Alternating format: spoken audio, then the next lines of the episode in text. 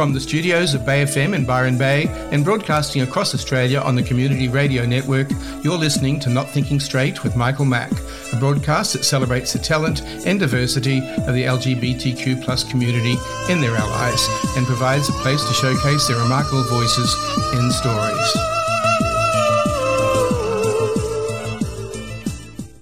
Welcome to another episode of Not Thinking Straight. I'm excited to bring you a real find this week. 54 years ago, the BBC created a series called Man Alive. They had two special reports, which I'm going to be playing tonight, about homosexuality.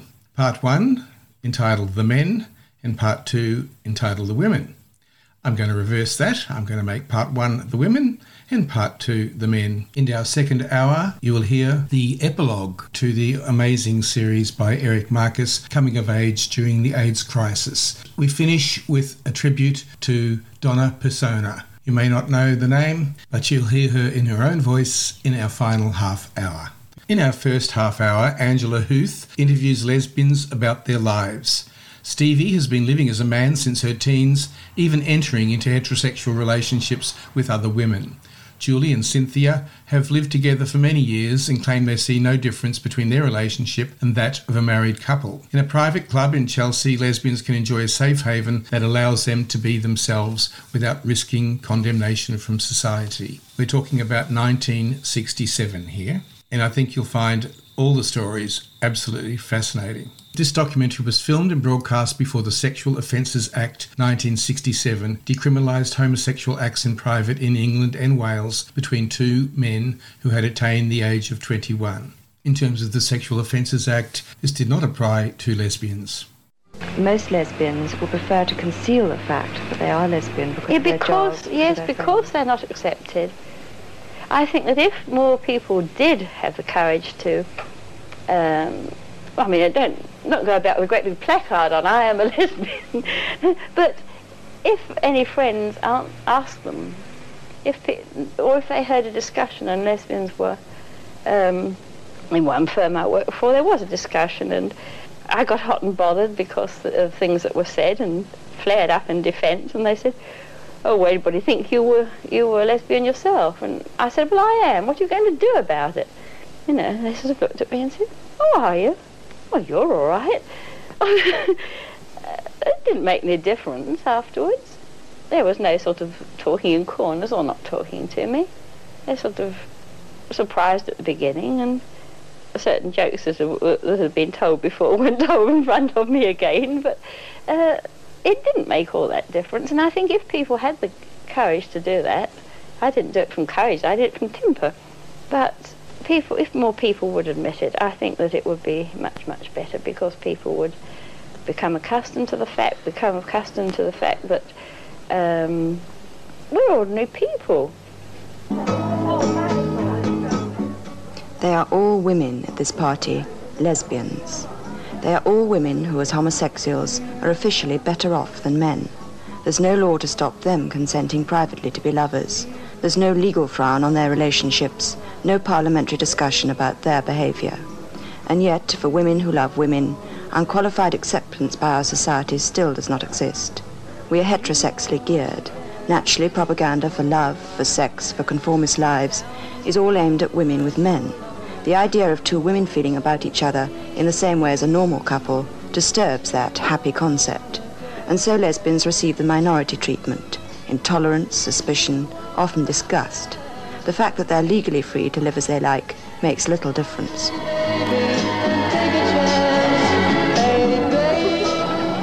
Steve Rogers and her girlfriend don't often walk down a street for pleasure. There's too much risk involved. Risk of public mockery, undisguised amazement, crude jokes. Many lesbians, of course, aren't so aggressively masculine as Steve, and for them it's not so bad. But for Steve, who's 24, and whose whole instinct cries out to her to feel and act like a man, her appearance makes her constantly vulnerable. She's been to many doctors. They've told her to accept herself, accept what she is. She's done that, but there's little reward in the acceptance, and it's always been the same. Her conflict with society has resulted in Borstal and even prison. The suffering began when she was a child. My mother had me when she was 15, and my father was American, and uh, she only knew him a few days, and, and uh, then when I was six, she got married to my stepfather, and he didn't he didn't accept me as somebody else's having somebody else's child. And um, the day they were married, they spent the evening in the, my grandmother's house, and my mother had pumped it into me so much that I had to call him Dad. And I met him at the top of the stairs, and I called him Dad, and he knocked me from the top of the stairs to the bottom. And uh, after that, my mother used to dress me in a dress and that and send me off to school. And I used to stand on the doorstep and cry. And uh, they couldn't find out what it was or anything. And I'd always play, play with boys' toys and that. And uh, I'd always like little pairs of trousers. So my grandmother started dressing me in boys' clothes. A little trousers and that. And I used to run off to school and enjoy myself. And then they had to get permission from the education people to um, let me wear trousers to school. But when I realised it most was um, when I started getting attracted to girls when I was about 12 or 13. What happened? You know, I used to want to take them home. And when I took them home, I used to get really upset and mad if my mother called me she. Because I used to go with these girls and make out that I was a boy. And then she let me down when I got home by saying she and calling me a girl's name. Can you remember how you felt towards these girls? I used to get involved very quick, you know. I used to think that I was in love with every one of them that I was with. Did you have physical relationships with Yeah. them as well? At 12? Yeah. How did they feel about that? They didn't know really, you know, because um, I wasn't all that old enough to have sex properly with them. That's, but when I did get older, um, when I was 15, no, 16, sorry, um, I met this girl and um, I was with her for six months and I got engaged to her. I really forgot that I was a woman. And uh, she thought she was pregnant because there's some things that a lesbian you know, can use. And I got away with using one of those. and she didn't know the difference, no. And uh, the next thing I know, her mother kept on about us getting married. So I thought, oh, I better get out of it, you know, because I knew I couldn't get married to her. And so then I hopped it, and next thing I know, the police are after me. The girl thinks she's pregnant, and they're taking me to court for breach of promise and that. They took me to court, and then it all came out that I was a girl. And what do you think it is that is the basis for the attitude there is in our society towards lesbians? I just think they don't understand it, and they don't want to understand it. They just push it aside and just make fun of you all the time. Is it possible to explain um, what it's all about? Do you think? You know, you say people don't understand it. Well, they don't, obviously. Mm. Do you, how do you think you can explain this to people if you were asked to do so? I'm asking you now. Can you try to describe what it's all about? To make out that it isn't something that we should disapprove of? No, I think people should just, you know, if if they want, want to get to know about it, they should uh, ask you about it and not criticise it first. Would you mind people asking you about No, it? No, I wouldn't mind if I thought people were asking me because they wanted to understand it. I wouldn't mind that at all. I'd explain it to them, but Can if you- they just criticise you first, How much chance do you think there is of having a lasting relationship as a lesbian? I don't think lesbian relationships last long at all. Why not? Two or three years at the longest. I, I don't know, you know. I had one relationship that was with a nurse. She, her name was Anne. And I was with her for three years, and then it just, we sort of drifted apart. Do you know why that was? I think they, st- women that can have children and that, they start seeing people with babies and that, and they just long for a baby, and it's, you just sort of drift apart. And they just go to men. Would you like to have a baby? How, how do you mean have a Well, would you like? I'd like to be the father of a baby, or act as the father of a baby. Would Anne like to have a baby? Yeah. And would you think it would be a good idea for her to have a baby so that you could be the father, so-called father? Yeah, we'd love to adopt one, but I don't think there's much chance of that. The fact that what we are and we've been in prison and that. I sometimes won- wonder what will happen to lesbians in old age. Does it become? Do you think it'll become more difficult? Yeah, I think so. That's why I'm finding it difficult now. But you're only 'Cause you 24. get- Yeah, but I mean, it's showing, isn't it? I mean, if I was a man, I'd be shaving, and that's one of the things that they notice on you, in your voice. Do you have any desire at all to be f- more feminine, to be more No. like a woman? No, I'd do everything I could to, know, be a man. Have I think it would make me more happier if I was a man. Have you never felt, um, ever in your life, any desire for men to treat you as men normally do treat women? No, not at all. I hate it if a man treats me as a girl. You know, if, I mean, some men, they stand by and let a woman go first. Well, if a man did that to me, you know, I'd feel insulted. Well, what sort of relationship do you manage to have with men? As another man. I used to go around with a lot of fellas, you know, as another man. And they believed you were another man, Yeah. did they? But now it's just hopeless. I just can't get them to accept it. And it just makes you feel, well, you just as well be in prison because it's a sort of prison anyway. I mean, having to shut yourself in all the time, not go out because you, you're worried about what people are going to say to you and they're going to laugh at you and everything. Do people actually laugh at you so Yeah. you can hear? They laugh in your face now, as well as behind your back. Does your mother know about you? Yeah, What does she think? she just, just thinks it's disgusting. She can't accept it. You tried to explain to her? Yeah, and the doctors tried to explain, but she just thinks I can just go and put a dress on and that's it. So if, is it ever possible for you to be happy? Don't think so. Unless people accept the fact. Can you ever remember being happy? No, not really happy.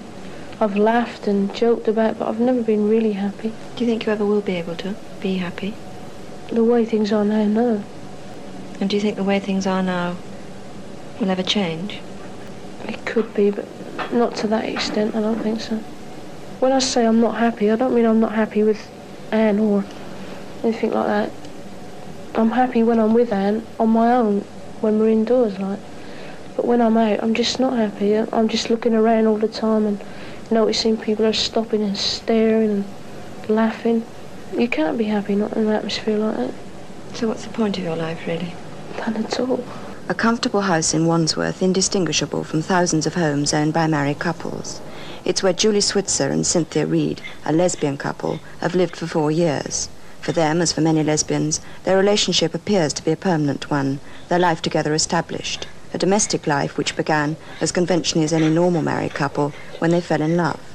Homosexual practices may not be approved of, homosexual love cannot be denied. Well, for me, it was um, not my first love affair. I had been in love with um, a school teacher and I'd been in love with another girl. Uh, it was the same feeling. It, it is, you know, the feeling of being in love. I'm sure it's exactly the same for men and for women, a feeling of deep emotion towards someone. And um, with me, it happened quite suddenly. I had, in fact, only known Julie a few days.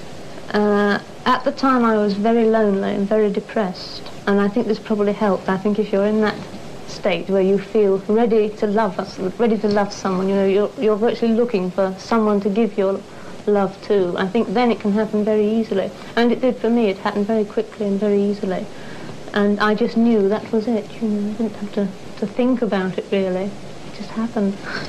We both expected that in order to love somebody, you had to know them for a long time. In fact, we, we felt we knew each other almost immediately. We could talk about Yes. almost anything. Yes. And uh, we just got on extremely well right from the very beginning. Who told who first that you loved each other? I think I was the first one to I actually think, yes, say I think that she I was loved much you. older than I was at that time. I think largely because I felt that um, Julie perhaps expected me to take more initiative. I was, I'm five years older than she is, and having already been in love with someone else, I, know, that was probably the only reason that I mm. felt it was, you know, for me to speak first. Was it romantic? Oh yes, I think it was very romantic. It was, yes, I think you're right. yeah, yeah. I- You know, I, I just don't see the, any difference between a normal couple falling in love and, and two women falling in love or two men falling in love.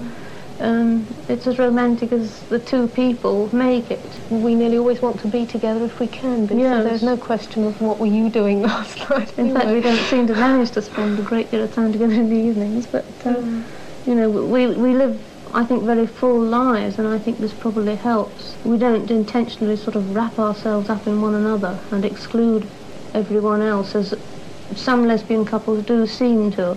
Uh, I think this is a mistake, as far as I'm concerned. Being lesbian is simply one small, well, one fairly big part of my life, but it's only part of my life, and uh, there are other important parts of my life that I want to follow up. How do you organise your domestic life together? Is one of you the sort of dominant figure, like the man, or does one of you take the decision? How, how, how do you work it out? I think Cynthia's naturally a bit more socially dominant than I am. A little, she, yeah. te- she tends to um, deal with the bills and you don't decide so much now as you used to when and where we go out and that sort of thing. I used to leave a lot to Cynthia. I think again this was just at, at first Mm. until we were used to each other. But now we, we take most things between us. it so happens that she likes studying, so she studies in her spare time, and I like decorating and gardening, so I do that. As for the other things, the cooking and the housework, well, neither of us very much likes doing them. both avoid it when possible. if you go out together for dinner, say, who pays the bill? Oh, you do. Well, I oh. do. I, I usually deal with all the financial side, but this doesn't mean I'm paying with my money. I mean, as far as expenditure goes, you know, we're both in good jobs. We're both earning uh, reasonable pay, so we expect to pay, um, you know, fair shares. But actually dealing with checks and paying bills and um, restaurant bills and so on, I usually deal with it simply, I suppose, because I've been doing it uh, for some time before I met Julie. I was I left home considerably before she did. And again, if you go out to dinner, would you choose a place that, um, in a heterosexual's view, would be a sort of romantic place to go to dinner with quiet lights and candles and so forth? If we wanted um, a special dinner for for some occasion, we would, yes. Uh, candlelight dinners we both enjoy. Um, we can afford them. You do seem to be a particularly happy and lucky and well-adjusted couple. Do you think, on behalf of less lucky lesbians and yourself, there's anything that that you would like done, improved in the way of the attitude of society towards you as a whole? mm. Yes, I, I think it's more incumbent on the lesbians themselves rather than on society. I think society is becoming prepared to accept all kinds of different types of behaviour and not to get so emotionally upset about them as they did in the past. But I think that many lesbians could help themselves uh, first by ceasing to be obsessed with their own lesbianism, that is, regarding it simply as a part of their personality and not the whole of it. And also to be more outgoing, to, in effect, to expect acceptance from people, because I'm sure that to a certain extent, at any rate, one gets the reaction from people that one does expect. And if one expects acceptance from people, there's a higher chance than otherwise that you will get it.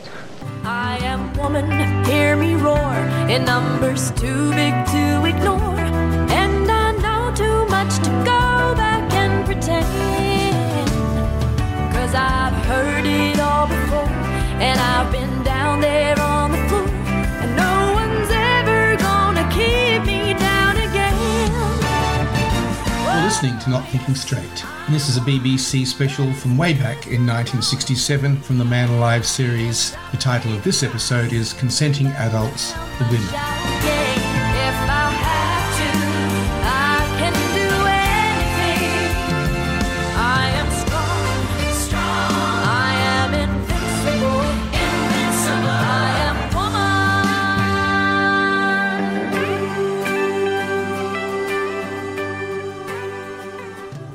The swashbuckling approach, the heartiness, the thumping stride, the tough man's clothes. These things are natural to some lesbians, but mostly unacceptable to people outside that world. This means that for lesbians who want to relax in the kind of clothes and the kind of way that make them happy, there are few places to go. One of them is a club in Chelsea, a place where there's no longer any need to pretend. There they can dance, drink, flirt, make friends, discuss their problem with others who will understand. And it isn't just in public places that life is made more difficult for them. Where, where does the discrimination come? Is it about jobs or friends or going to pubs or, or where and when? in Do you feel it? jobs and well to some extent in your friends it depends on your friends I mean I'm lucky all my straight friends know and they don't worry they accept me for what I am because mostly because they knew me before they knew I was gay but um, in the, in a job I I think it can be very difficult I've lost one job through it although I find it hard to prove but I, I have had jobs with very respectable institutions and and, and they, they don't mind, you know, they accept me for what I am, even in as far as doing youth work. Why, for instance, do you all have to come here to meet all the time? Why can't you go to an ordinary pub or an ordinary pub? Um, well, it's very difficult. I, well, I suppose um, perhaps my feelings don't um, aren't the sort of general ones, but I just I like to relax and I like to be in a world which isn't particularly dominated by men. I like to be able to go to the bar and buy a drink. I like to be able to sit there and not have some man come to try to pick me up, which happens the whole time. if I go to a normal pub, I just happen to like a society where everyone is really equal, quite apart from being lesbian, which I mean, whatever the word means. I just like a society where everybody's equal. Do you find that it's possible to go to an ordinary pub or an ordinary restaurant with a girl and behave in a relaxed manner? Well, not really, no, I don't, because um, all the time you're wondering what the other one's going to say, and you have to um, be very careful because if you think the world of the person you're with and she thinks the world of you, you're talking to her all the time, and um, you can't go over to her and say, well, look, darling, pass me the sauce or something like that. Everybody's going to look. but um, you know, it's just one of those things. That, down here, the atmosphere is so different. You know, everybody's relaxing and they're well, they're dancing together. Whereas yeah. if you went to a normal, um, say, a dance hall where there are men as well, then if two women got up to dance together, they'd immediately think, well, you know, there's a couple. and down here, you know, it's just different. You know, I, I sort of resent it's because of society that we have to sort of congregate underground. It's ludicrous. I don't want to. I mean, the people I like generally happen to be heterosexual, the people I love best. But um, since we're forced to think about in sexual terms the whole time, what's forced to come underground like this? It's, it's the whole fault of the other people, I think. Do you think you ought to be allowed to go anywhere you like and behave as you like? Yes, you should be allowed to, I think. I mean, um, the, the homosexual bill has gone through nearly, and although we haven't had one, you know, ever against us, um, I think we should be allowed to go where we like, dressed in what we like, and be accepted generally by society. Would you all rather be ordinary, normal? I, I don't think well, really and truly, we didn't have any choice, did we? No. I think we are oh, what yes. we are because we are. Oh, we have got the choice for the simple reason we can suppress it and marry and have a home. You can't. And yes, you can. You you can definitely get married, have a home, and to all outward people, you can appear to be normal. Mm. And yet, by God, what what do you do to yourself? I mean, you, you oh, destroy yourself. I, but I couldn't do it. You destroy yourself. I could no more get married. Why should you do that? Yes, but I could no more. These lesbians understand how marriage might destroy them. Others find out too late, after they have married and tried to live normally. This housewife has been married 20 years. She has two sons. She loves them, looks after them, is a good mother and dutiful housekeeper. But she's also a lesbian. For 14 years, she struggled against her instincts, was faithful to her husband and family. It's for their sake that she doesn't want to be recognized. In her case, by trying to appear normal, she has made greater problems for herself. To be homosexual is difficult enough. To be trapped by so-called normal marriage doubles the unhappiness. She keeps up the struggle. But what are the hardest things to bear? Well, it's family and all that goes with it. Um, having children, while they're small, you might be able to string along and present a normal sort of married front to your neighbors. But when one's children grow up, one has to tell them. I don't believe in keeping things secret. I think they found out anyway. So sooner or later you're faced with the task of having to tell your sons that you are in effect a queer. And you find that you get yourself in an emotional state where you're prepared to leave your family. You find somebody whom you do love and who loves you. And um, everything is wonderful. And then suddenly the other woman realizes that if indeed you do set up a house, hold or uh, make a home together, she is going to break up your marriage. She's also going to break up your family. And indeed, she cannot be sure whether after a few months or so you have not some urgent longing to want to go back to your family. Have you ever actually faced having to make this decision between a woman and staying with your husband? Yes. What did you decide? I decided to go. I was perfectly prepared to do so. In fact, I was once looking for a flat. I was going to take my younger son with me because I think when one is 14 and he's been through a tough time, of course, um, one needs one's mother still.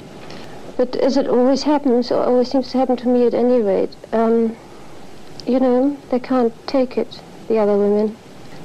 Their possessiveness is so tremendous that the thing breaks up because you're not acceptable as a married woman. You have got a family, you belong to somebody else, and even if you deny belonging to your husband, you cannot deny that you belong to your children. Indeed, you don't want to deny that you belong to your children. You visualize a kind of existence where you can live your life with your chosen partner and yet still participate in the life that your children lead. Even though they may get married, you want to see their grandchildren, and this is something your partner cannot accept.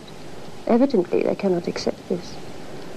So is that why is that why you're still here? Yes, indeed. Do you cook for your husband? Yes, I do. Do you sleep with him? No, do not. So what's your relationship with your husband consist of? Well, it tends to drift towards a kind of friendship now, not a companionship, even because as it so happens, this is of course pure chance, we share nothing in common. We have no interests. He's very keen on sport, I'm not. Do you think you will leave him one day for a woman? Yes, I hope so. It sounds cruel, doesn't it, A cold-hearted, because he said a very rough deal. I realize that, but the kind of life we are leading now is only designed to distress him further. He has no hope of ever re-establishing the relationship like it was before he left. And um, I can see no hope for him or for me, for that matter, really. I may have to wait until I'm born again. Do the neighbours know about you here? I don't know, and I don't care. Um, my neighbours must think me an odd bird. Anyway, because I'm different, I know. But I don't care what they think. The only reason why I would care was in case it should injure my husband or the children. Do you really not care what people think? No, I don't. think? No. Doesn't it ever hurt you? It hurts me when they, when they laugh and when they sneer. Do they do that in front of you?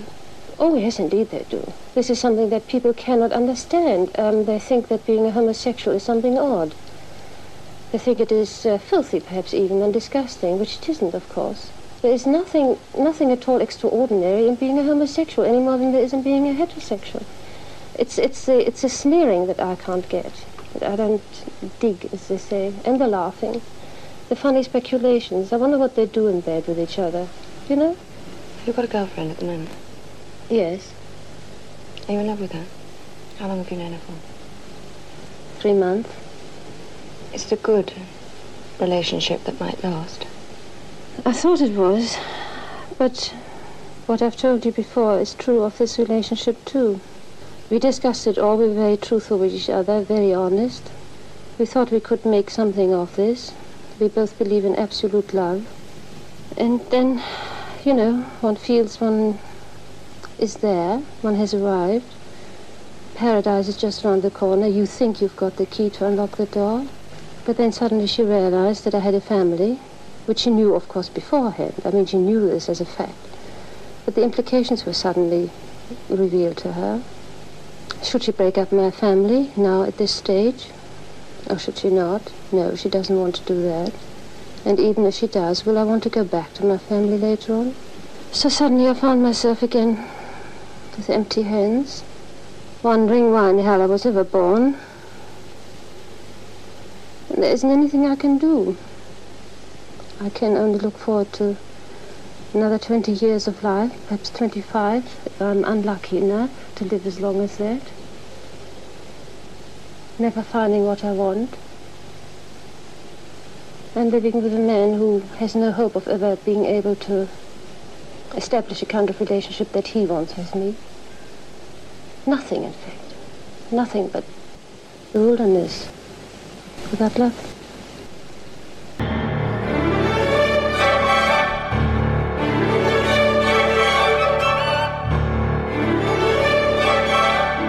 From the studios of Bay FM in Byron Bay and across Australia on the Community Radio Network, you're listening to Not Thinking Straight, and I'm Michael Mack.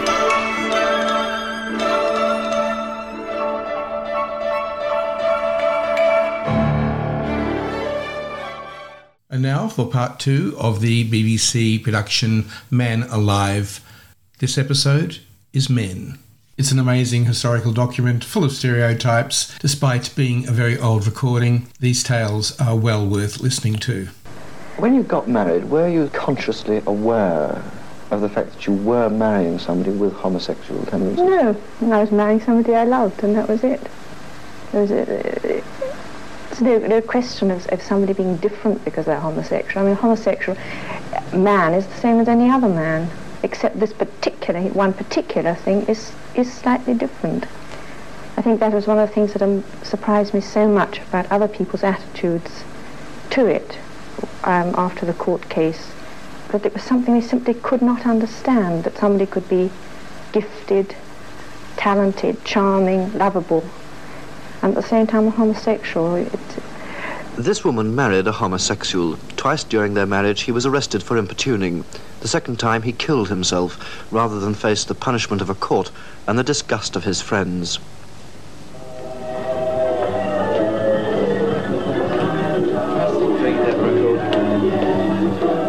Men who choose to love other men are treated not only with intolerance and contempt, but prosecuted and jailed. As a result, they become vulnerable to violence, blackmail, and persecution. Parliament has been asked to consider a private member's bill to remove that constant threat by legalising homosexual acts between consenting adults in private. But a change in the law doesn't guarantee a change in attitude by the rest of us. For many of us, this is revolting men dancing with men. Homosexuals in this country today break the law. It's estimated that one man in 20 is a homosexual. These men are a minority. They receive minority treatment, face prejudice and intolerance, stand accused of depravity and vice. In the heterosexual world, the homosexual disturbs conformist values, is shunned, and perhaps misunderstood. Most homosexuals must lead a secret, dark existence. But I think it must definitely sort of be that short. In some jobs, homosexuality isn't considered a barrier to employment, an unacceptable social stigma. It's even recognized that flair and talent in artistic fields often combine with the sensitivity that's usually part of a homosexual's makeup. This man is a hairdresser. His clients and colleagues would call him queer and wouldn't resent his being so. He recognized what he was when he was very young. I think really when I left home when I was um, 16 and I went to live in Toronto, which was a big city, and, and one suddenly became aware that there were other people doing the same thing or interested in the same thing. And then I discovered that I was homosexual, homosexual but uh, it didn't bother me. And I didn't feel that I was very much different than anybody else. They were doing the same thing as I was, and they wanted the same things that I did. Did you at this time find women at all attractive? Sexually? Yes. Um, no, I did earlier, um, about 14, I suppose. I, I made various attempts at going to bed with women, girls, um, unsuccessfully, I'm afraid. Uh, and so nothing ever did happen. They never repulsed me, but they, they, since then, I've never found them sexually attractive. I like women. I enjoy their company. Do you fall in love with men? Of course, yes, very deeply. Often? I did fall in love very often. I don't anymore. I wish I did, in a way. Why? Um, I don't know. I sometimes I think about it. I worry that that uh, I don't meet anybody that I can fall in love with anymore. Um, I haven't done, I suppose, for about four years. I uh, had a very unsuccessful, very unhappy relationship with someone that I was very much in love with. And when this came to an end, uh, I just never found anybody else that I could fall in love with. I meet lots of people. Which means your relationships are fairly short-lived. Yes. Do you find this frustrating? Yes, very much. Because basically I would like to, to not settle down in a suburban house with someone, but I would like to have a serious relationship with someone and, and share the pleasures of life and do things together. As I see other people doing, and I can't understand why I can't have that. I mean, I see other men doing it. And they live together for a long time, and they go to the theater together or to the opera together. And uh, I don't. If you don't fall in love and you don't, therefore, have long-term relationships, you tend to have these rather short-term relationships, would you say you were promiscuous? I am, yes. Why? Because I keep searching for someone to fall in love with. And when I don't find it in one person, I move on. Why is it you think these relationships are so brief? Well, to begin with, it's much easier to have um, a homosexual relationship with someone briefly than it is to have a heterosexual relationship because, um, well, sexually it's much much easier. A girl doesn't have a girl has to find a place to go back to, and and this is all very complicated. But with two men, it's it's much easier. It's very quick. Sometimes it may all happen in a half an hour. You may not even have spoken. Do you think there are any real disadvantages to being a homosexual in this particular society? I think the principal disadvantage to a lot of people is that they can't have children. And a lot of people suffer from this feeling. I met someone only the other day who, who felt he, as he said, he was being cheated, that he couldn't have children. Do you feel like that? No. I don't have any desire to have children. Do you ever find that you're persecuted in, in any way? No, because being working in the job that I'm in, um, it doesn't bother me. Emotionally, I'm quite stable about the whole thing. I grew up with it. I accepted it. It didn't seem odd. It doesn't seem odd to me now. What about blackmail? This, again, isn't a fear to me at all. I have no family living in this country, and my job is such that it doesn't make any difference. In point of fact, I make it quite clear to most of the people that I work with that I am homosexual. I don't try to pretend that I'm anything else, and they accept it. If they don't, I avoid them. What about physical violence? Do you ever get beaten up? Uh, I have been, yes. It's very unpleasant.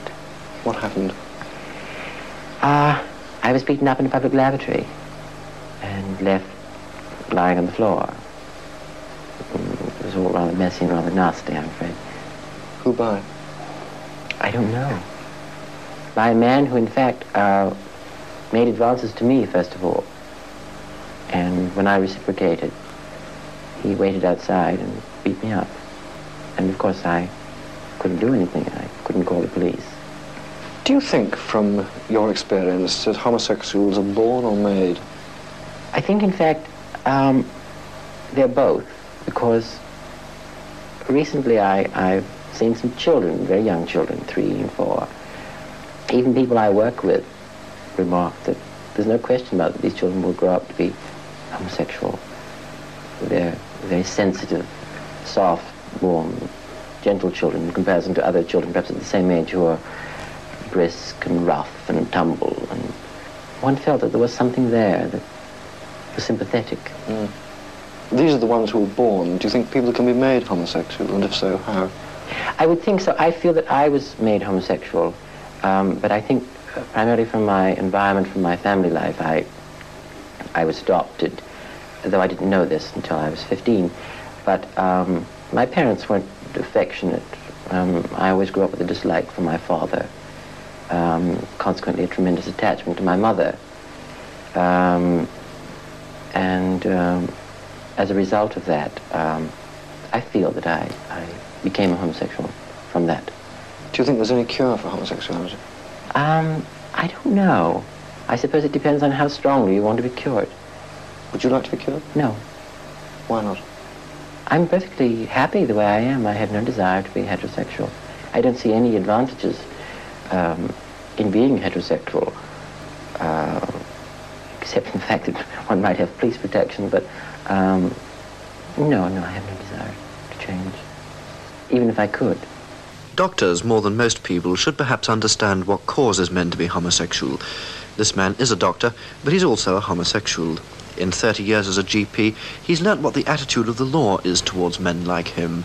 I remember once, most vividly, uh, this was a case in which several men had been involved. And after the case was over and um, various witnesses as to the good character of the men involved in the case, when they came, the judge said afterwards it always astounded him um, that in this type of case, um, all these homosexuals could uh, produce uh, witnesses who uh, would swear that there was such a good character and so on. Why on earth shouldn't a homosexual be of good character? Uh, another thing, um, which again I've noticed, uh, I would say quite definitely in the olden days, it went against one if one was a churchgoer, and if by any chance one came across the law, then all and some judges included thought not only were you a bloody homo, but a bloody hypocrite as well.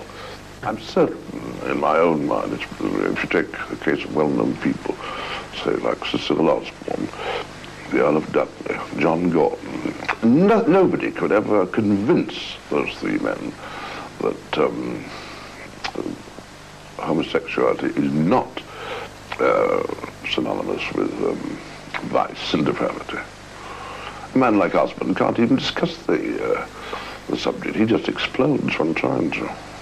the Earl of Dudley in the House of Lords last year gave as his opinion that uh, prison was too good for all homosexuals. And as everybody knows, John Gordon always likes to fire off the big guns against the homos every now and then. Although I'm sure, basically, he's a kindly man. I mean, he takes the cudgels off of other people, but uh, he, well, he can't bear the word homosexuality to be mentioned. Have you found, in, in the course of your career, that being a homosexual has been a disadvantage at all as far as your patients were concerned? And not in the least, no, not as far as my patients are concerned, no. In a way, I, uh, I might almost say I think at times it's been an advantage, particularly when dealing with um, women. I think some people might be slightly appalled at the idea of having a homosexual doctor, particularly if they were going to have take small sons to him, for instance. Yes. Did you find this? No, I didn't find it because uh, my patients um, uh, either didn't know or else they were um, civilized, civilized enough not to, in any way to show it to me. I had uh, no difficulties in that way, no, not in practice. No. Do you think parents ought to worry about that sort of thing? No, I don't, no. Why not? Uh, well, I think the majority of um, uh, doctors in their work uh, are themselves civilized and behave themselves properly. What have you found uh, during the course of your career has been the attitude of other doctors towards you when they've known? The um, uh, the attitudes of the um, higher up members of my profession, the consultants, their attitude has been absolutely perfectly all right. Their attitude to me and my patients. Um, I'm sorry to say that hasn't been the case with um, my some some of my um, brother uh, general practitioners. What have they done? Well, they've sort of either ostracized or semi-ostracized me. Um, uh, I can give you some examples if you like. Um, there was one doctor I'd uh, never even spoken to him. He was taken ill and um, he uh, got a locum. And after a few days, he was talking to the locum, and um, he asked the locum who his doctor was. The locum said that I was, and this doctor said, "Oh, good Lord, you don't want to go to him, don't you know he's a homo?" And I'm awfully pleased to say the locum had enough guts to say, uh, "Indeed, he knew, and that was the very reason he went, because he himself was homo." Have you found, uh, in fact, that being a homosexual has damaged your career at all? Has made life difficult for you at all? Oh, it, uh, it hasn't damaged my career. Oh, no. Um, I've always put my career first, and nothing has deviated me from that uh, course. Nothing. It never damaged my career at all, but it's um, altered very greatly uh, my uh, social life. You see, you must remember um, my working life was um, spent in the provinces. Had I been in London, of course, all these my problems would never have arisen. Uh, all the awful things that I heard people say about homos made me, uh, you know, very much get into my own little shell, as it were. Um, I never wanted any of my patients or my normal friends uh, to, um, you know, supposing they'd entertain me or anything like that. I never wanted other people to say, um, do you realize the other night you were uh, entertaining a bloody homo? I never wanted that to happen uh, to any of these people. So, of course, the only way to counteract it was to sort of withdraw myself um, uh, from all social life. When I'd settled down, I could have become a magistrate. There again, um, I felt the first homo case that came before me would have knocked me sideways. And so, of course, I had to turn that down. I'm sorry, because it was work that I should have been interested in, I'm sure. From the studios of Bay FM in Byron Bay and broadcasting across Australia on the Community Radio Network, you're listening to Not Thinking Straight with Michael Mack. Most homosexuals dread getting old, dread losing their looks, fear in particular the final loneliness of living without a companion. Like men needing wives, they search for someone with whom they can establish a lasting relationship which includes warmth and protection as well as sex. These two have done that, have lived together for 26 years. They might almost be a married couple, but they're still queer, in the minority. Have they been happy? compared with uh, a lot of married couples, reasonably, yes, reasonably happy. Hmm. There's always something that you, you know, you wish for, but you just can't. What's the thing you particularly wish for? Well, I think the the sort of natural man-woman relationship. I think Mm. I, I, you know, really wish that. I Wish I had. Um, I wish I was normal in that way. Yes, I, I think so, yes. It will be much simpler, much easier. Terribly complicated when you go out and Mm. Yes. with people. After all, everywhere around, everything is made for married people. It's not made for people like us. It's things are awkward, aren't they? The, I mean, as, as things are, Yes. are reasonably happy. I think we've um, been much more fortunate than a lot of people in yes. the same straits. Yes, I, I think if if I had started out with anyone else who perhaps had been like a lot of homosexuals are, rather shallow, it might have perhaps affected me, and I might have been in the in the end got like them. I think I was lucky that I I happened to meet someone who is honest and who's fellow is reliable. That I'm all right. You know, it hasn't affected me. I haven't. I don't act like most of them do. I don't have to. How, in fact, did you each know the other was homosexual? Oh. Well, I've always found that difficult. And I wasn't sure with my friend. But um, it, it happened after we'd known each other, perhaps, oh, I think, eight months perhaps. And we'd gone to a concert many miles from where we were living, and we got stranded, and we couldn't we couldn't get home that night. We were with other friends, mixed friends, and it happened that we put up at a place, and there was only this double bed for us, and we had to sleep together, and we did. We didn't. I didn't sleep all night because I realised how I felt. This was the first time it ever happened to me, and also my friend was the same. He was tossing and turning all night. He couldn't sleep, and by the morning I realised that he must be feeling the same way that I was, and, and so that's how it started. That was the first time with me. I must have been perhaps mm, 21, 22 then, when that first happened. Did you fall in love with each other? That's, um, well, there's not a straight yes or no. I, I thought I did.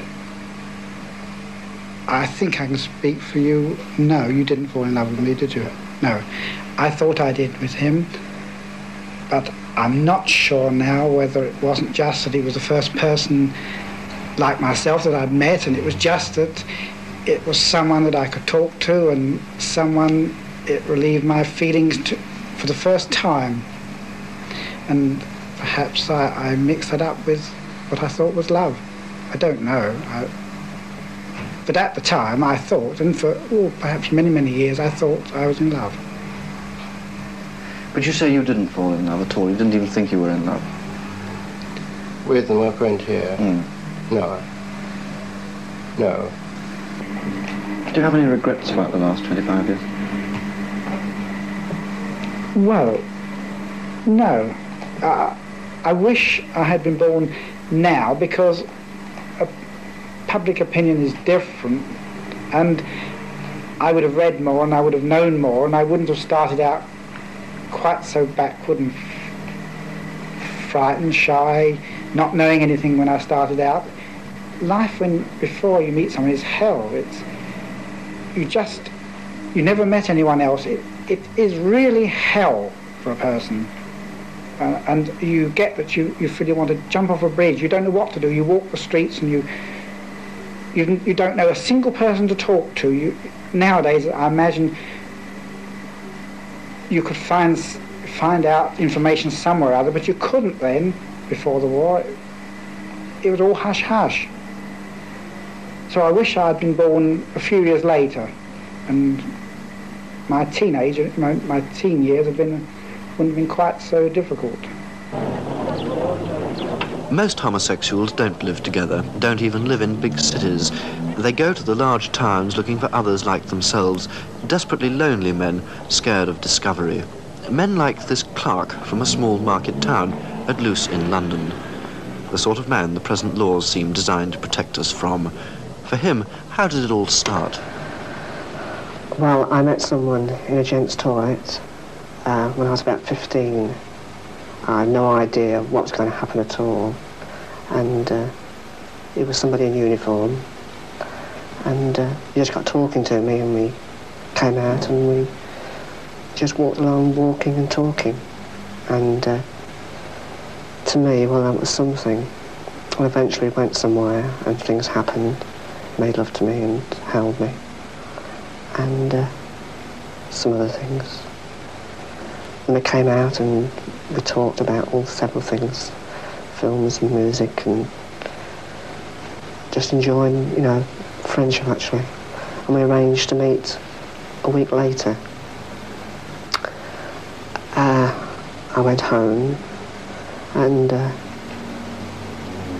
the next uh, the next night when I went to bed, uh, my mother came into my bedroom and said, "I hear you've been with a soldier," and I couldn't deny it. And she said, "Well, tomorrow she said, you better pack your things and go." She says, "Because uh, I don't want anything like that." So when I got up in the morning, I just asked her if I could stay, and she said yes. Eventually, the police came to where I worked and told me I ought to go to the police station, give a statement, of what happened. And uh, I didn't know the person's name or. I, well, I can't remember his name now, it's a long time ago. And uh, I made a statement and we arranged to meet on the next week. And I think the police were, you know, in the doorways of the shops waiting for him to come, but he never came. That was the beginning of it all. Can you describe what it is about another man that makes you feel at home with him? Uh, well, I don't know. I think it's because um, with a, with someone of my own sex, I feel secure. I feel that, uh, well, as I say, I, I feel at home with someone of my own sex.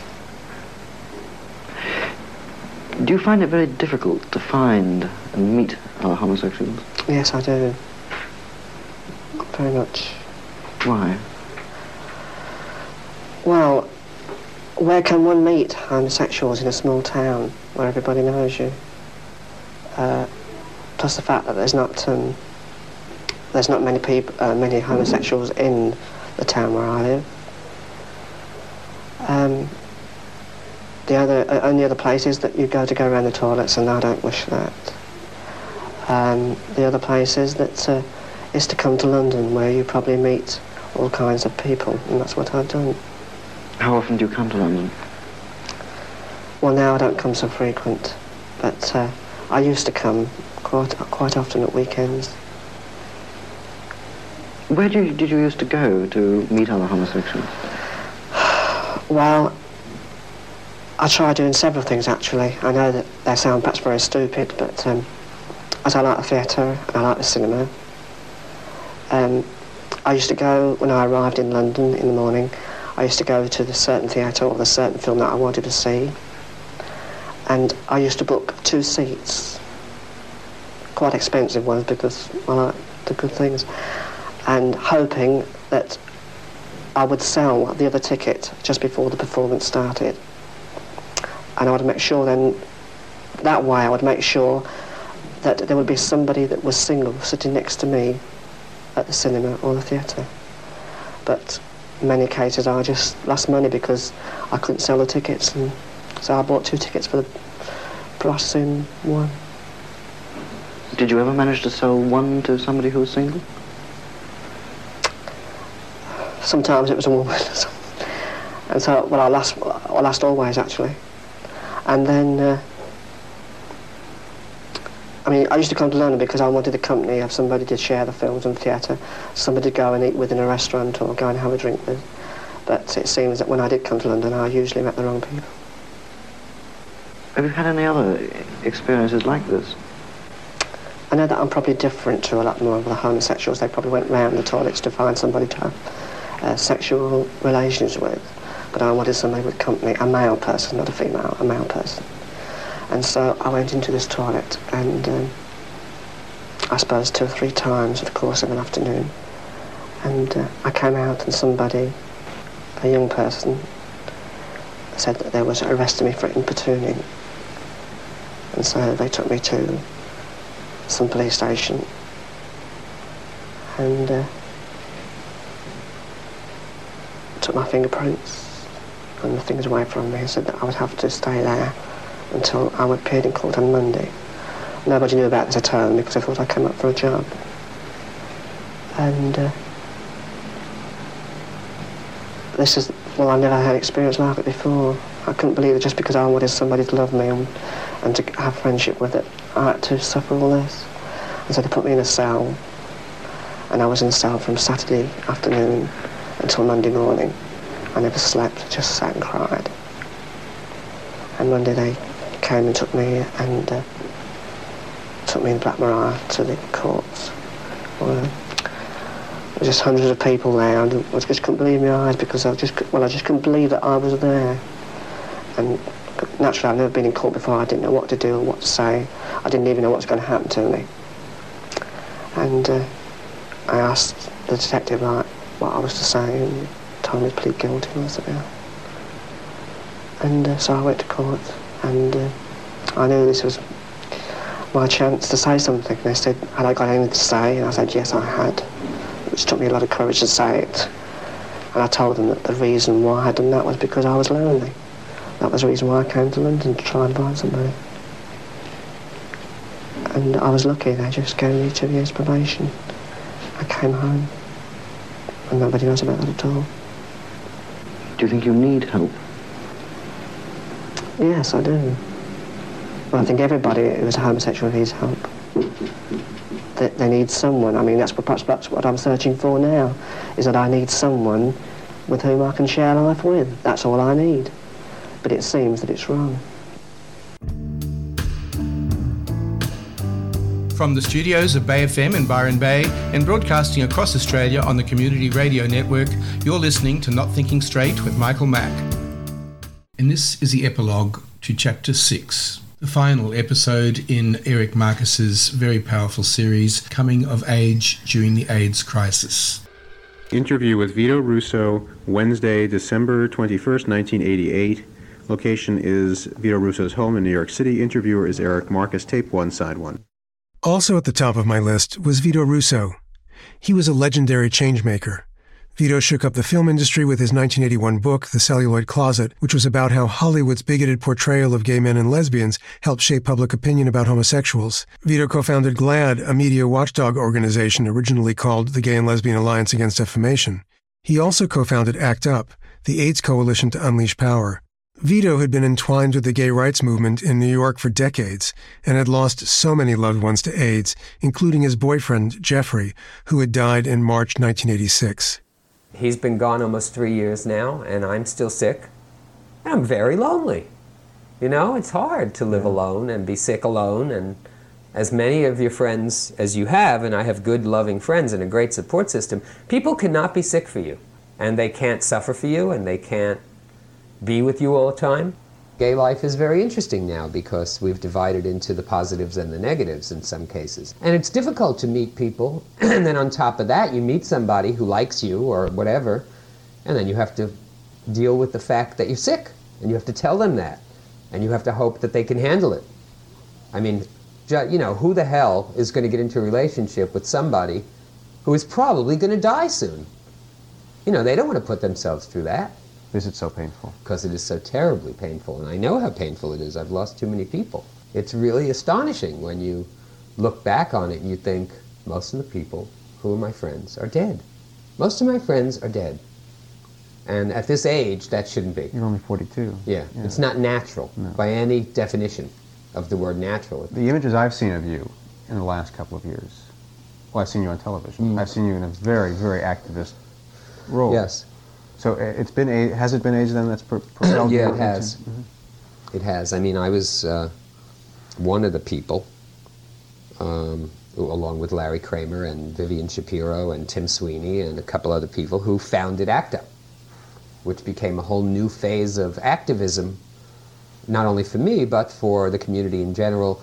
And it's a new kind of activism because it's created a coalition. ACT UP is composed of gay people and straight people, women and men, black and white, you know, and all these people have one thing in common, and that's they want to put an end to the AIDS crisis When- by you know any means possible. On October 8th, 1990, I interviewed CNN business anchor Tom Cassidy. Office of Tom Cassidy at CNN in New York City.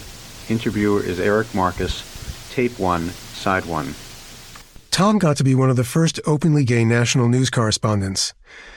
Not because he'd intended to be, but because his AIDS diagnosis forced him out of the closet. He decided to use his diagnosis as a way of educating the public when CBS in New York approached him about a special series. Would you agree to participate in a story, a series, that we want to do about AIDS through your eyes? And AIDS was turning 10 years old in CBS's eyes. They wanted to look at the plague through my eyes. Ten years later. Yeah. And uh, I gave him a very, I didn't even blink. I just said, and that kind of threw him because he thought he was going to have to sell me on it. Right. And I said, sure. Why'd you say sure? Because that meant coming out about having AIDS publicly and about being gay. I wanted to do some good. What could you do? Uh, make AIDS patients feel better. Mm-hmm. Make the public understand that some of their TV newsmen are gay and sick. Uh, everyone identified me as one of the, the good guys. And there are millions of people that have seen me on television. And I wanted them to know that a favorite of theirs could get this disease. And, it, and secondarily, he happened to be gay. Uh, What would that show them? What, what would that show? What would? well, that AIDS is a is a, a much. It's not just a gay problem. Uh, when when um, gay people die of AIDS, the society is so much poorer because, in a lot of ways, uh, gay people um, are the spice of life. Life isn't as much fun in this country after losing 85,000 very creative, uh, well intentioned, funny, um, productive people in the primes of their lives. And the straight world sort of knew it, but they really needed to have it mapped out right in their face. I didn't think I had anything to lose by trying it. I guess I really wanted to make a political statement. As a gay person as well as an AIDS patient.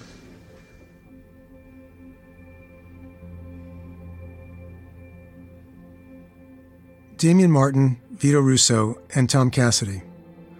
All three men would be dead before my book was published.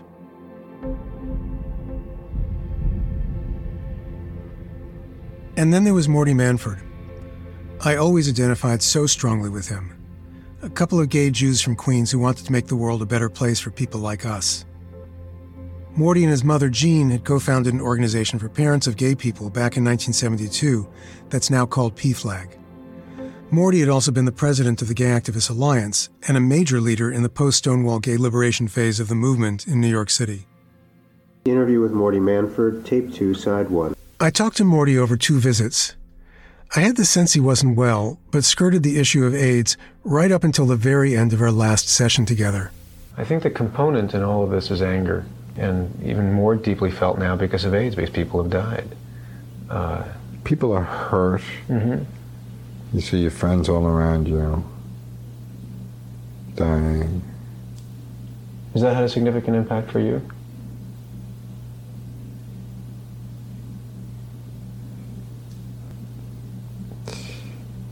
Yeah, I guess it has. Is there something I shouldn't ask?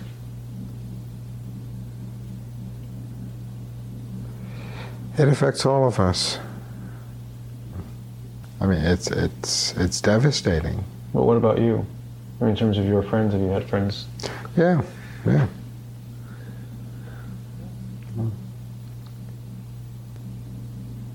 We all have, haven't we? Yeah. Uh, my lover's fine. Um, my best friend's lover has AIDS. So it's that close, but it hasn't. Uh, we went and got tested last year, and both were shocked by the, the, the results. Um, so he came out in San Francisco, I came out in New York, and the statistics were not in my favor. Mm. Um, I still thank God every morning because the statistic, given the statistics, I should not, I shouldn't even be alive. Given where I was and what I did. Well, what have what have we lost? Sixty-five thousand people so far, Mhm. and uh, a million of us. A million of us. uh, It's not all gays. A million people, they say, are infected now. Mhm. I mean, it's it's uh, it's just uh, impossible to grasp hmm that. Do you ever wonder what would have happened if not for the work you and many others did in the late 60s and early 70s? If AIDS had happened in pre 1970 times? Well, to put it in terms of the gay movement, if there hadn't been a movement, we would be ill prepared. Not that uh, we've had uh, the kind of resources we should have to deal with it today, but at least we've got our own infrastructure that's been there to resist and press for greater resources. You know, a few years ago, when the hysteria was much greater, we had these lunatics calling for uh, gays or people infected with AIDS to be put in a concentration camp kind of setting. And uh, there was some popularity to that idea. There was no telling what would uh, have been and in, the, in this context, given the enormous fear and devastation of the disease, but for the movement and all those wonderful people out there and, and you know all the gay organizations and, and, and, and social service outfits and political groups we've been pretty horrendous I think the uh, existence of the AIDS crisis has given a lot of bigots fodder. They've used the AIDS issue to camouflage their prejudice or to justify it. But I, I think I think I think we've done pretty good in uh, at least holding, you know, back that that uh, pressure to. Uh, uh, backtrack. Uh, I'm, uh, you know, not being terribly articulate. Last time we spoke, it was it was in the morning, and You're being just as I- articulate. You just don't. no, I'm not. I'm I'm I'm I'm, I'm fading. grasping for words, and It's okay. but uh, I can edit just the same. Thank you. Anything you want to add? on your next trip to New York, if uh, I think of something else, uh, We can do that. I'm, later. I'm sure will. It wasn't until years later that I discovered Morty had been diagnosed just a couple of weeks before that conversation. Like Damien, Vito, and Tom, Morty didn't live long enough to see his story in print. From the studios of Bay FM in Byron Bay and broadcasting across Australia on the Community Radio Network, you're listening to Not Thinking Straight with Michael Mack. A few months before the book was set to be published, Jean Manford called to tell me that her son was dying. She said Morty was upset that so many of the movement's triumphs, the untold stories of the fight for gay liberation, might be lost with the deaths of people like him. He feared they'd be forgotten, that he'd be forgotten.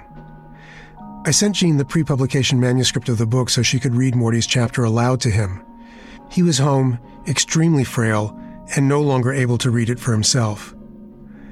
Morty died on May 14th, 1992. He was 41.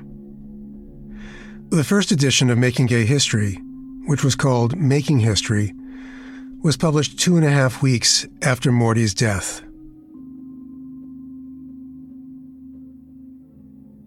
Postscript Morty Manford, Damien Martin, Vito Russo, and Tom Cassidy were just four of the seven people I interviewed for the book who would ultimately die of complications from AIDS. It wasn't until the mid 1990s that there were effective life saving treatments for HIV/AIDS. And 40 years after that first New York Times headline about a rare cancer seen in 41 homosexuals, there's still no vaccine. In 2019, the most recent year for which U.S. statistics are available, there were approximately 35,000 new HIV infections. 1.2 million people were living with HIV. Around 5,200 died from AIDS related causes. And worldwide in 2020, approximately 37 million people were living with HIV. 680,000 died from AIDS related illnesses. Globally, since the start of the epidemic, AIDS has cost 36 million people their lives. If you look at the dedication page of the front of that first 1992 edition of Making History, you'll see that I dedicated the book to three people.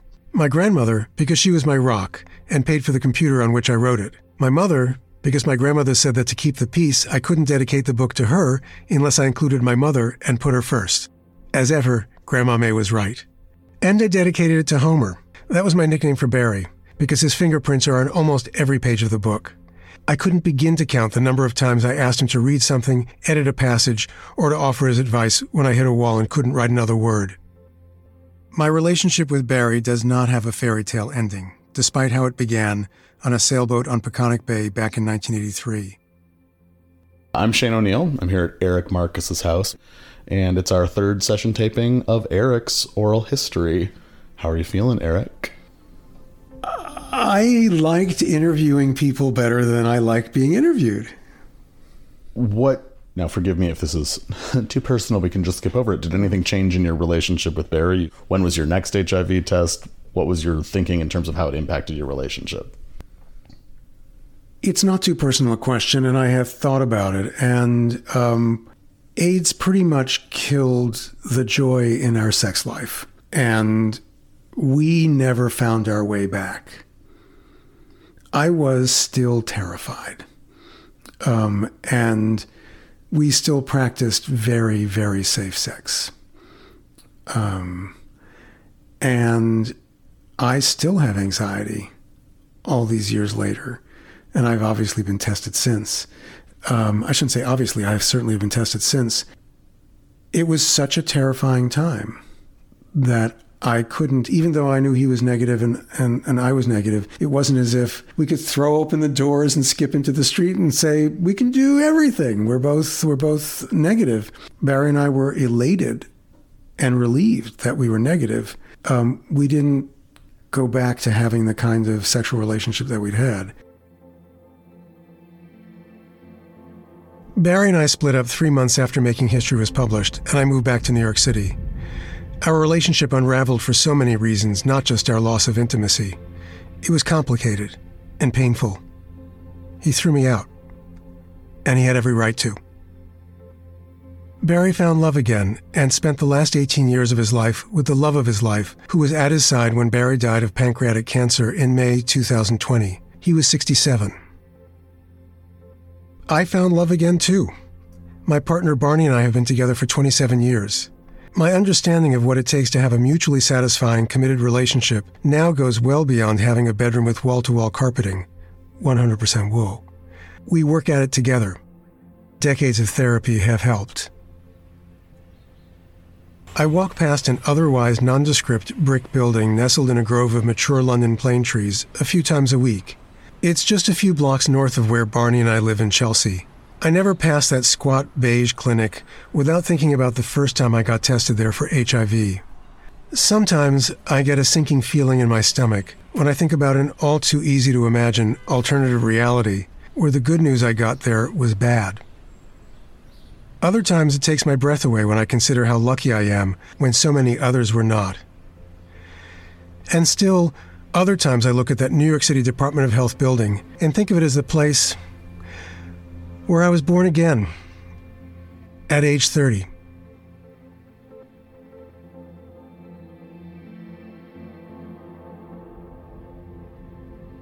Many thanks to our hardworking crew at Making Gay History, including story editor Sara Burningham, assistant producer and sound designer Ray Kantrowitz, deputy director Inge De Taeye, researcher Brian Faree, research intern Amelia Donhauser, photo editor Michael Green, and our social media producers Christiana Pena and Nick Porter. This episode was mixed and mastered by Evan Viola. Special thanks to Will Coley for his production help. This season was recorded at CDM Sound Studios. Thanks as well to our interviewer slash oral historian Shane O'Neill and our listening circle, including Sid Ballou, Cheryl Ferjanik, Dr. Jamila Humphrey, Barney Karpfinger, Ann Northrop, Benjamin Riskin, Jenna Weiss Berman, and Mike Weinrip. Thanks also to Salve Simonson and Heidi Katz for sharing their memories. And special thanks to research sleuth Tyler Albertario and genealogist Michael Leclerc for helping to find Salve. Thank you to the New York Public Library's Manuscripts and Archives Division for their assistance. Our theme music was composed by Fritz Myers with additional scoring by Ray Kantrowitz. This season of the podcast was made possible by the generous support of the Jonathan Logan Family Foundation, Broadway Cares Equity Fights AIDS, the Calamus Foundation, the Kipper Family Foundation, Christopher Street Financial, Andrew and Erwin Press, Joel Sakuda and Christopher Williams, Bill Cox, Louis Bradbury, Jeff Soroff, Kathy Dancer, Mitchell Drazen, Brian, Christine, and Alex White, and scores of other individual supporters. Coming of Age During the AIDS Crisis is a production of Making Gay History. This season was my story. Stay tuned for our next season.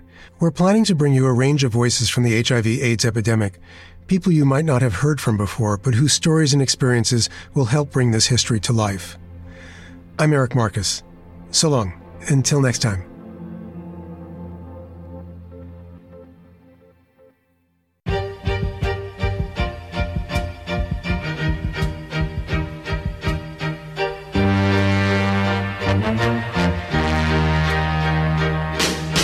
From the studios of Bay FM in Byron Bay and broadcasting across Australia on the Community Radio Network, you're listening to Not Thinking Straight with Michael Mack.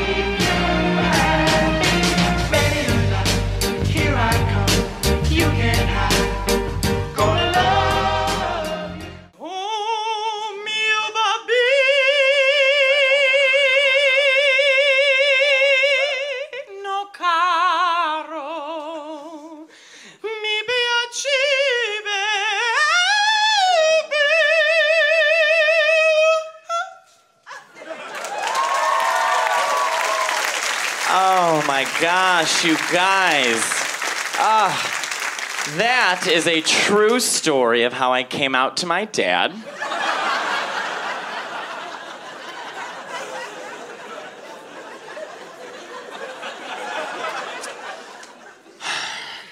It was a very short conversation. We're Italian, very dramatic. Um, I, uh, I feel like people don't really know how to talk to gay people. And I say this because I did a show the other week, and this guy came up afterwards. I think he was trying to compliment me, but he didn't realize he was actually insulting me. He walked right up and he was like, uh, Hey, buddy, yeah, just want to let you know for a gay guy, you talk uh, kind of gay, kind of straight, yeah. yeah, you're like half and half. Well, thank you. half and half. I don't know what that means, you know? What does that even mean? Like, what am I walking around with my friends like, hey, girls, let's go shopping for some pussy?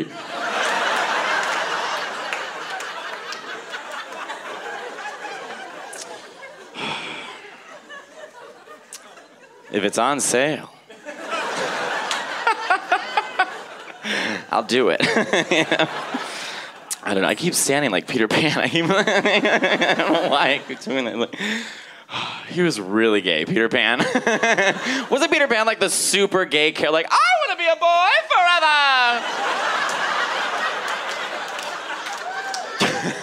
forever. Got it. I don't know. I uh, so like the thing is, like, are there any other gays here? Right. right. Just me. Um, I'm a lesbian. No. so, you know, I'm gay. Uh, but to add on to that, my older brother is also gay. So my dad is proud. And the thing is, like, I was a very flamboyant kid. Like, there was no question that I was gay. But it didn't occur to me that my older brother might have also been a very flamboyant kid until my mom sent me some family videos recently of when we were younger. And it's when the Chicago Bulls won a championship. And they're going around the entire house, and my whole family's screaming. They're like, Michael Jordan rules! Michael Jordan rules!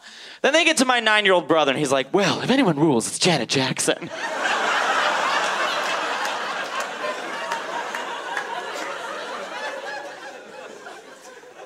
she does not play for the Bulls, you know. like my favorite thing to this is so embarrassing. Like my favorite thing to do when I was a kid, I would come home from preschool. I was like four years old, and we had a giant tree in my backyard, and I'd walk around the tree every day and sing to the birds like Sleeping Beauty did.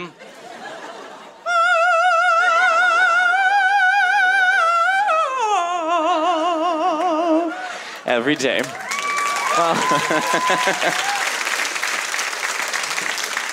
My neighbors did not respond the same way.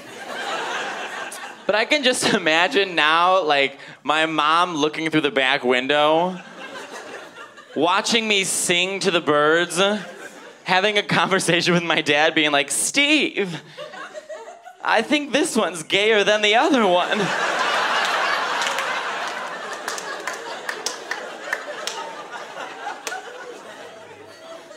What is happening in my uterus?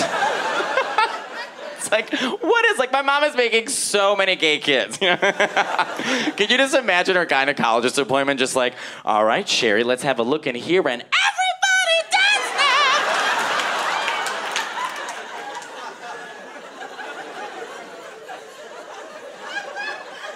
That can't be right. You know, just vodka tonics shooting out of my mom's vagina. Oh, you guys have been great. Thanks so much. I'm gay, in case you're blind. Thank you. Thank you. Thank you very much. Homophobes over here, not clapping, you know? Homophobes. Or you could be old and be like, she's just sporty. I'm gay. I am gay. Spoiler alert, Sporty Spice, also gay. Uh, I wish I knew I was gay when I was 12. You know how amazing sleepovers would have been? Right? Truth or dare? Uh, dare. Show me your titties, everyone. Yeah. Bring your mom down here. Let's play this game. Bring your dad down here. I'm confused. Uh, I had a hard time coming out to my dad because he's Muslim. Now he expects me to get like 10 wives. It's a lot of wives, guys. I do have one wife. I got married last year. I moonwalked my way to marriage. My wife's family is from the South. They're Republican. They go to church every Sunday. I was like the first lesbian girlfriend she introduced. I guess the others were straight. Uh, can you imagine how terrifying that must have been for them? The first lesbian coming to their house, like what they expected to show up that day, must have been like, I've stolen your daughter's heart. and I built a deck out front. A lesbian courtesy deck. These are your grandchildren, they're cats. 25, yes, 25. And they were pretty shocked at first, but the cool thing is they love me now. They love me. I know my father in law loves me because he took me hunting and he didn't shoot me. It's beautiful. my God, hunting's crazy. Hunting's crazy. He woke me up at three in the morning. Come on, kid, let's go. I put on an orange onesie. We go into the woods. He's like dipping tampons in deer pee and hanging them on bushes. I'm looking at him like, who's got the weird lifestyle now? I don't want to kill animals. I didn't really, I mean, like hunting, I wanted to go hunting because I wanted to prove to him that having me is just like having a son in law. You know, but I'm trying too hard. I'm like standing up, peeing in the woods. This is amazing. This is great. no, it's supposed to trickle down your leg. That's. Pass me a tampon. Sop it up. My mother in law is so cute. She was like horrified in the beginning. She came over for a girls' weekend a while ago in Brooklyn. She was like stopping people in the streets, being like, Sorry, I just have to tell you, this is my daughter, and this is her wife. and this is Brooklyn. The lady's like, uh, Honey, I'm late for a drag show. we get it, you're normal. I wanted to come out to my Muslim family for a long time. But my dad was always like, shh, keep it a secret. Secrets are cool, man. it's like, Dad, what's your five year plan with this secret? I keep on showing up to family things with like my white best friend. She loves Ramadan.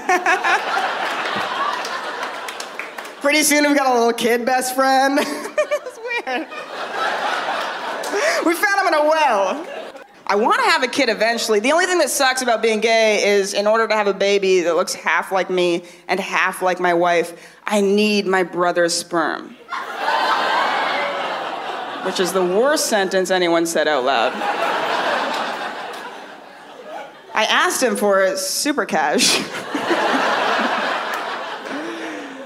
I was like, How's your day? Can I have like a dollop of your jizz? And his real response was, I just don't know how my future wife would feel about it. It's like, I don't know how I feel about your future wife. She sounds like a bitch. I'm Sabrina Jalees. Good night, guys. Selena Jalees and Mateo Lane before her. From the studios of Bay FM in Byron Bay and broadcasting across Australia on the Community Radio Network, you're listening to Not Thinking Straight with Michael Mack. I first heard of Donna Personna in a video clip by Perfume Genius called The Normal Song. This haunting, amazing 76 year old redefines the traditional sense of beauty. She is, in her own way, a goddess. It may be no surprise that many of you have not heard of Donna Personna. She is a San Francisco legend and probably not that well known in Australia. Donna is an artist and activist for transgender rights who got her start with the Cockettes. She served on the boards of Trans March and Transgender Day of Remembrance and on the committees to name streets after Vicki Marlane and Compton's Cafeteria in San Francisco's Transgender Cultural District. In 2018, she raised San Francisco's first transgender flag at City Hall with Mayor London Breed. Donna was the subject of the Iris Prize winning 2013 short film My Mother and was featured in the film Beautiful by Night. Donna has been covered in media outlets such as Out, The Advocate, and San Francisco Chronicle, and The Daily Beast. The immersive play she co wrote, The Compton's Cafeteria Riot, recreates San Francisco transgender history and received many accolades, including San Francisco Weekly's Best of 2018. Before we join Donna as she tells her own story, here is the song where I first became aware of her Perfume Genius with the normal song, arguably one of the most beautiful songs I've ever heard. Hold my hand. I am afraid. Please pray for me when I am away. Comfort the girl,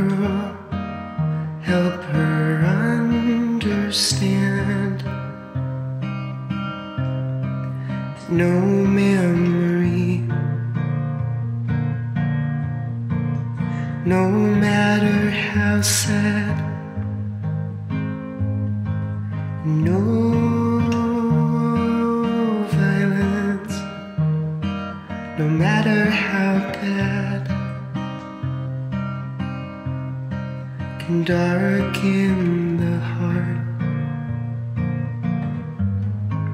or tear it apart.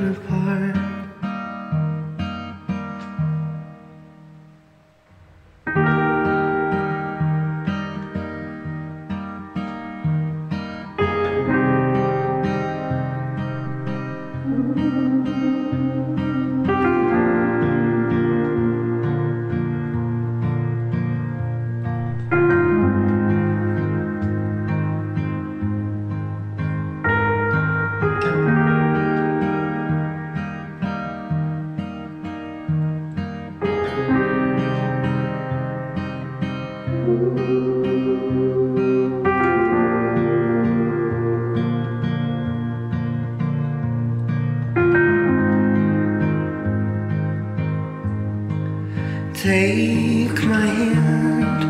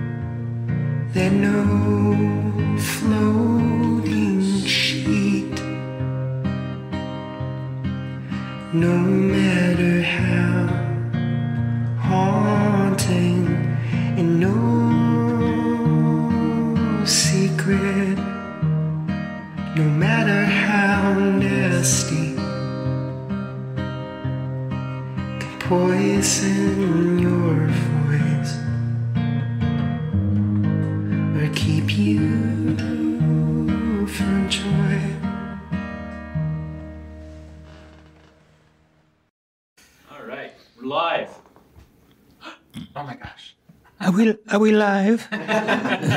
but it's Saturday morning live, right?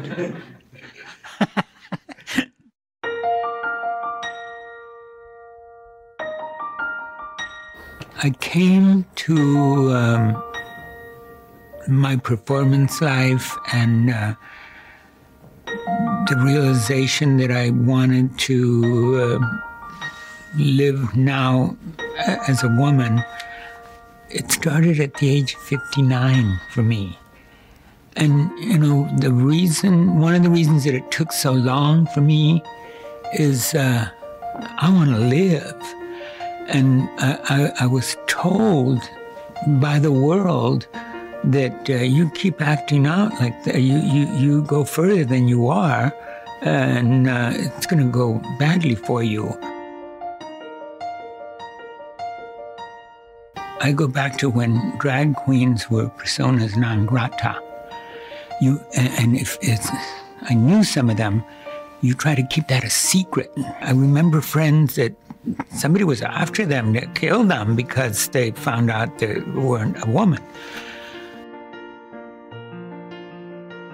I have been doing activist work. You know, I say I've been here since 2010, but I've been doing activist work not continuously as I am to, today, but on and off for 50 years or more than 50 years. In 2010, I started going to Trans March. So here I saw a thousand people or whatever, and um, they were attempting to live how they feel. And it was beautiful.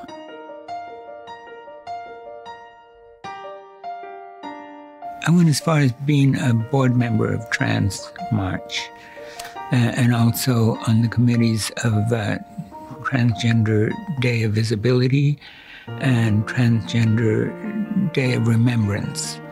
I aligned myself with Open House, which is a, an organization that provides housing for LGBTQ seniors. With uh, Lyric and Open House and Trans March, there is a youth elder branch. The last five years, I've, I've been the MC for them and I perform. Those uh, elders there, many of them, they don't have grandchildren, they don't have nieces and nephews, and sometimes when they do, they're not a part of that family. So when I'm there, I encourage the young. I said, please don't cluster with the other youth. Please find an elder and, you know, have an abuelita or something. Sit with one of the elders and tell them some of your stories and ask them to talk to you about their lives a little bit. And you know, this year the, the theme uh, of Pride is generations of resistance. And so here are the different generations. The powers that be want to take thing, take it all away from us. We're going to get rubbed out, and, and or, or there's going to be an attempt. So, so we have to be an army, like, and and uh, fight against that, resist against that, and make sure that that we don't go back. That, that's that's what it means to me to interact with the young people, and you know, also I want them to see I'm still here. You know, someday, if you're lucky, you're going to be in your 70s. And so I want them also to know that you can have an old age and, and uh, thrive. You know, I'm thriving. I'm having the best life possible.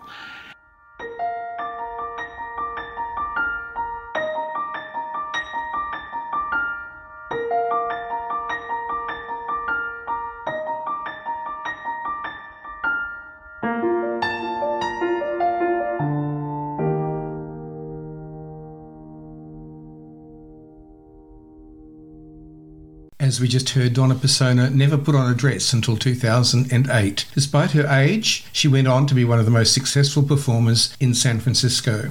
When Shane Zeldavar showed up at the casting call for the Compton's Cafeteria Riot, a play presented by the Tenderloin Museum about the 1966 riot between cafeteria customers, trans women, drag queens, and the LGBTQ community members, and the San Francisco police, the 27 year old actor had only recently learned about the historic event. If I'd known that story earlier on, been taught about it in high school, he recalls wistfully, this is a group of people fighting for their rights as human beings, and they're still doing that fight today. The riot, which took place a full three years before Stonewall, is the first known instance of militant queer resistance to police harassment in the United States history. And in recent years, thanks to a 2005 documentary, Screaming Queens, and this play written by Mark Nassar, Colette LeGrand, and Donna Personna, this seminal moment in LGBTQ and Bay Area history is finally getting the attention it deserves. In this segment, we peek behind the stage curtain, hear a little bit of the rehearsals, and hear from some of the people who lived that experience. Compton's cafeteria was sort of like the living room of the Tenderloin. I saw these beautiful women. I then discovered that they were born uh, male. Some cop came into Compton's cafeteria and basically started harassing one of the queens. She ended up throwing her coffee in his face, and that started three or four day riot that took to the streets and again was the first collective uprising of LGBT people in this country. They were determined to, to live their life the way they felt was uh, authentic. The Compton's Transgender Cultural District was created um, out of I think a little bit of desperation. We founded the district to recognize the place's history, but also to preserve um, the community that still exists there. For a trace of mascara on the wrong night, they would beat you, bust you up in the most despicable way. You know, your buttons are on the wrong side, pal. Come here. You're under arrest for female impersonate. No, no, no, no. Don't, no, oh. no, no. Yeah. No, no, no! Oh. Oh. In the 60s in San Francisco, anything that had to do with gay was a secret. It was almost like literally entering another world. Those transgender women were beautiful people. They took care of me. And I'm making it a mission to have the world see them through my eyes. You know, it's the 60s, it's this is a new time. I can't believe, you know, what they're challenging, what they're saying. You know, there's very few facts about what exactly happened that night. What facts there are, we put into the play. The rest of it really is stories about Colette and Donna and their experiences. I was humiliated, but it happens to all the girls. Everybody would go to Compton's and sit for three or four hours and just have coffee and talk. And it was the only safe place around where everybody could be around each other. You know what I mean? Yeah, because the streets were no good and the police would be on everybody. I was about 18 years old when I discovered Compton's cafeteria. It was the most exciting thing up to that point in my life. I saw boys standing with boys, you know, just everything I dreamed about. Wow, I loved it. I first got to know Donna as a performer. We met backstage and I saw her do her thing. I was blown away. Like, this woman is of her age and she's having the time of her life. Lovely. I can't wait for you to see my mom. Yeah. She told me about the story, I read the script, and then she got very personal with me about her experiences growing up in San Jose, being in the closet. Let's see. Let's see and see if the slipper fits. When I moved to the Bay, I really did not know much about transgender. I pretty much was a gay guy. I did drag a few times in college. The reality is, I have it easier now than it would have been back then in many ways. She was always scared that she'd get caught. So she was always filled with a bit of anxiety. Hearing it from Donna's perspective just gave me a whole other sense of respect for Donna and for the story. She's my elder. She's lived this experience. What happened? Get it out. No use holding on to it. I was at the cat club. Some guy hit on me. I came back to my drink and he was still there. I think he put something in it because I got very dizzy. He said he would help me, and the next thing I know, I'm at his hotel. And I screamed, telling him no. I told him that this doesn't feel good. Stop. As soon as I was able to get out, I went to the police station. I told them what happened, and you know what they did? They laughed. They said I was a man and I couldn't get raped. And the sad thing is that I believe them.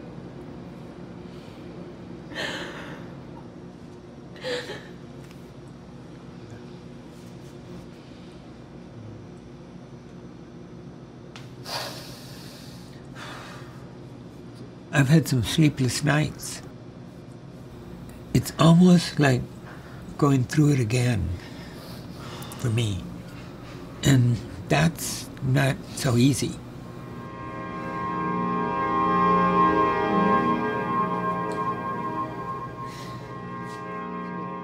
This is a group of people fighting for their rights as human beings. And they're still doing that fight today. Tonight is our opening night. The folks that have made this history, we're doing this for them.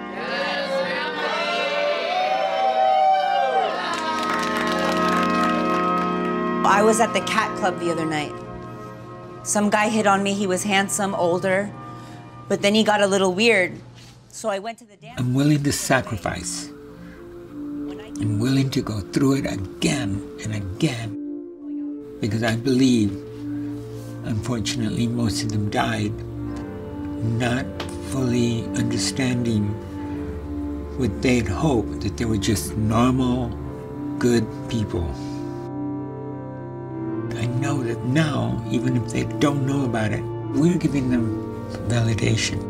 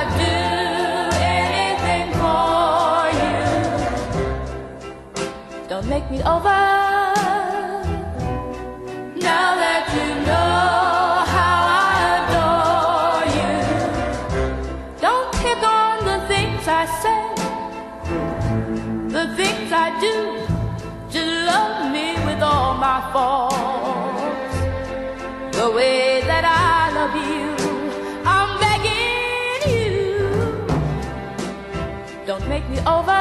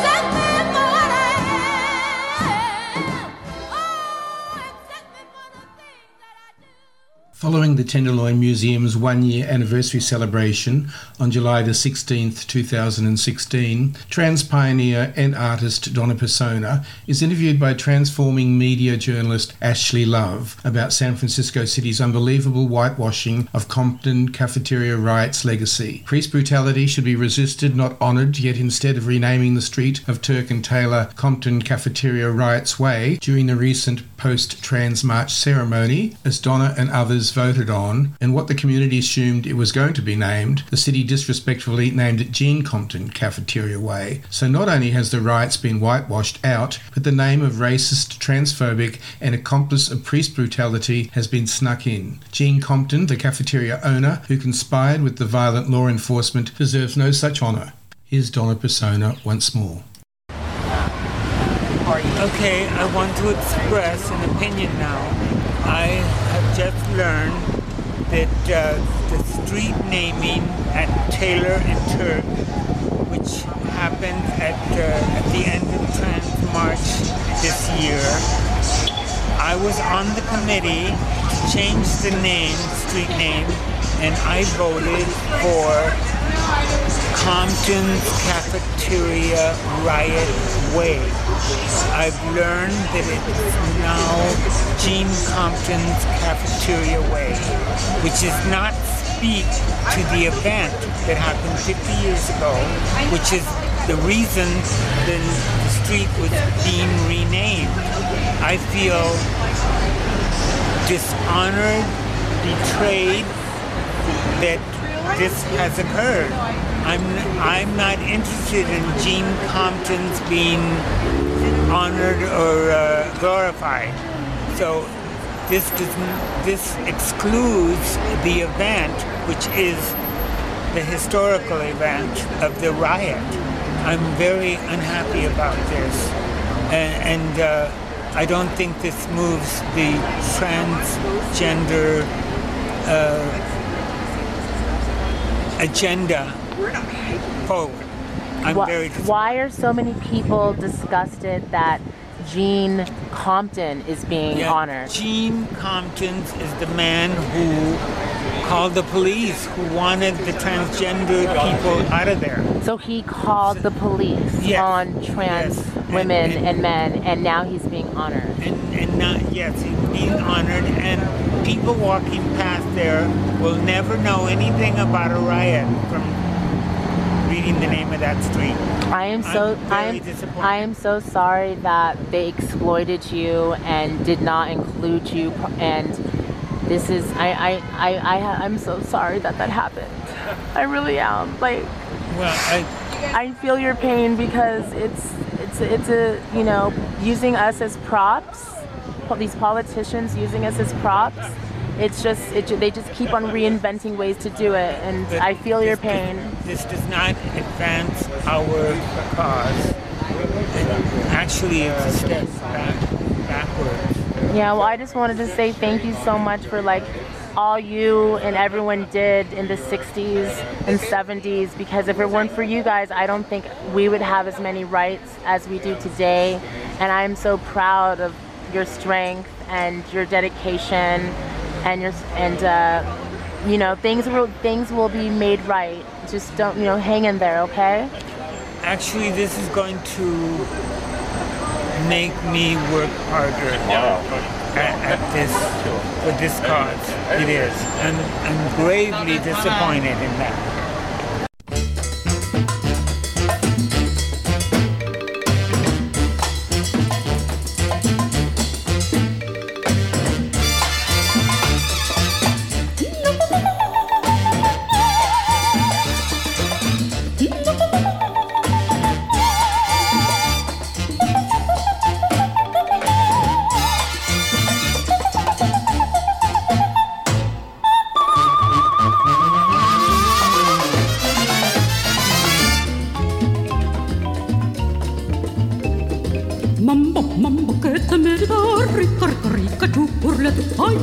Mambo, che te merita, ricca, ricca, ricca, giù, urla tu. A ti solito io ti amaré, a ti solito io te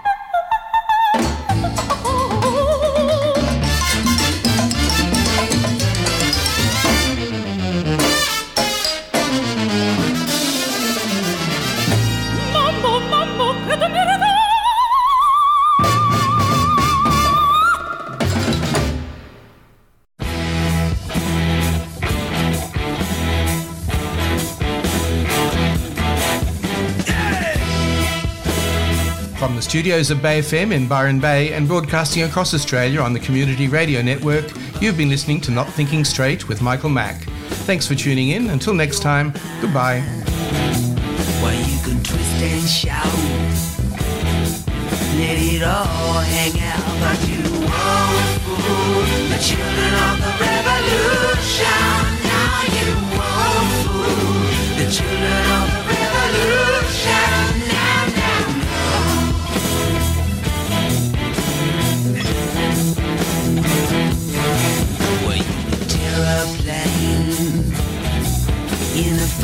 pouring rain. I drive a Rolls Royce. Cause it's good for my voice, but you won't fool the children of the revolution. Now you won't fool the children of the revolution. Now